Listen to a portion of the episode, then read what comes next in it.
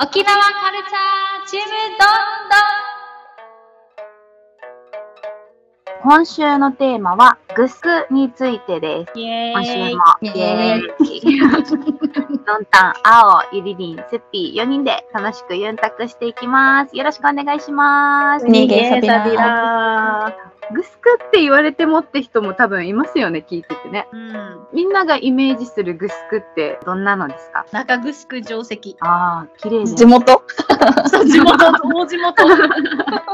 見かけるもん。確かに。私も出身宜野湾だから、身近なグスクは中グスク。身近。うん。そうだ多分ほとんどの人がグスクって何ってなったらお城を想像すると思うんですよ。うんでも実際多分グはい、はいお城なんだけど、パッて出るイメージはもう定石のイメージなんかあ、石のやつだ。あーそうだう城の形よりもそう石垣がわーってあるんイメージが出てくるかも私は。うん確かに建物のイメージっていうよりかは石垣ですよね。そうそうそう。うん内地はね、お城みたいな感じだけわど、天守なん閣がかある違うよね。ない、それ。そう沖縄はまあまず文化が違うっていうのもあるんですけどまずグスクって、まあ、普通にググったら城って感じが出てくるけどうん。この向こうの日本のお城とはもう性質自体が違ってて実はグスクイコール城ってわけでは別にない。どうなのそうなのそうそうそう。だから、 あの、中城もそうだし、首里城とかもそうだけど、この囲まれた石垣の中って必ず礼拝所とか御嶽うん。等々するところが絶対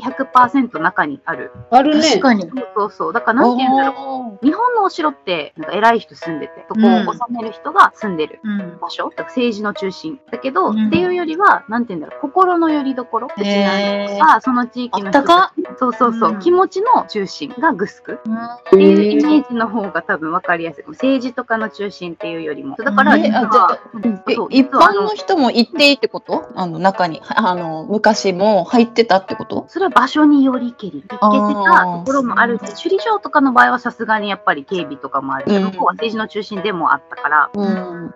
まあ、ただ、だからこの偉い人とか、一部の侵食についてる人たちしか、うんうとうとできない歌きとかもたくさんあったけど、グスクって名前はついてるけど、もう石垣とかも何もなくて、放浪、ウコールと、うとうとするとこだけが残ってる場所とかも実は離島とかにもたくさんあって、へえそうだから、グスクイコール城っていうわけではまずないっていうのを知ってもらいたいですね。はい。はい、解説。このウートウトウはご先祖様へのウートウトすは基本的に歌切りするウートとはご先祖様っていうよりもうちなんちは昔はもうその自然の中にこそ神様が宿るって考えてたから、今も現代もそうだけど自然って人間でどうこうできないものがいっぱいあって、ウ。うんうんだからこのお水が湧いてる場所沖縄って水が足りないから昔から、おおー水が湧いてるとこは、まあ、神様が沸かしてくれて、お水ありがとうねって、うとうとするようになったのが、うたきになっていったり、その大事な水を囲む、守るために、周りに石垣ができていって、後々お城になっていったり、いろんな発展の仕方があって、基本的には、うん、うとうとするところ。うん。へえ。え、まずもうそこがびっくり。知らなかった。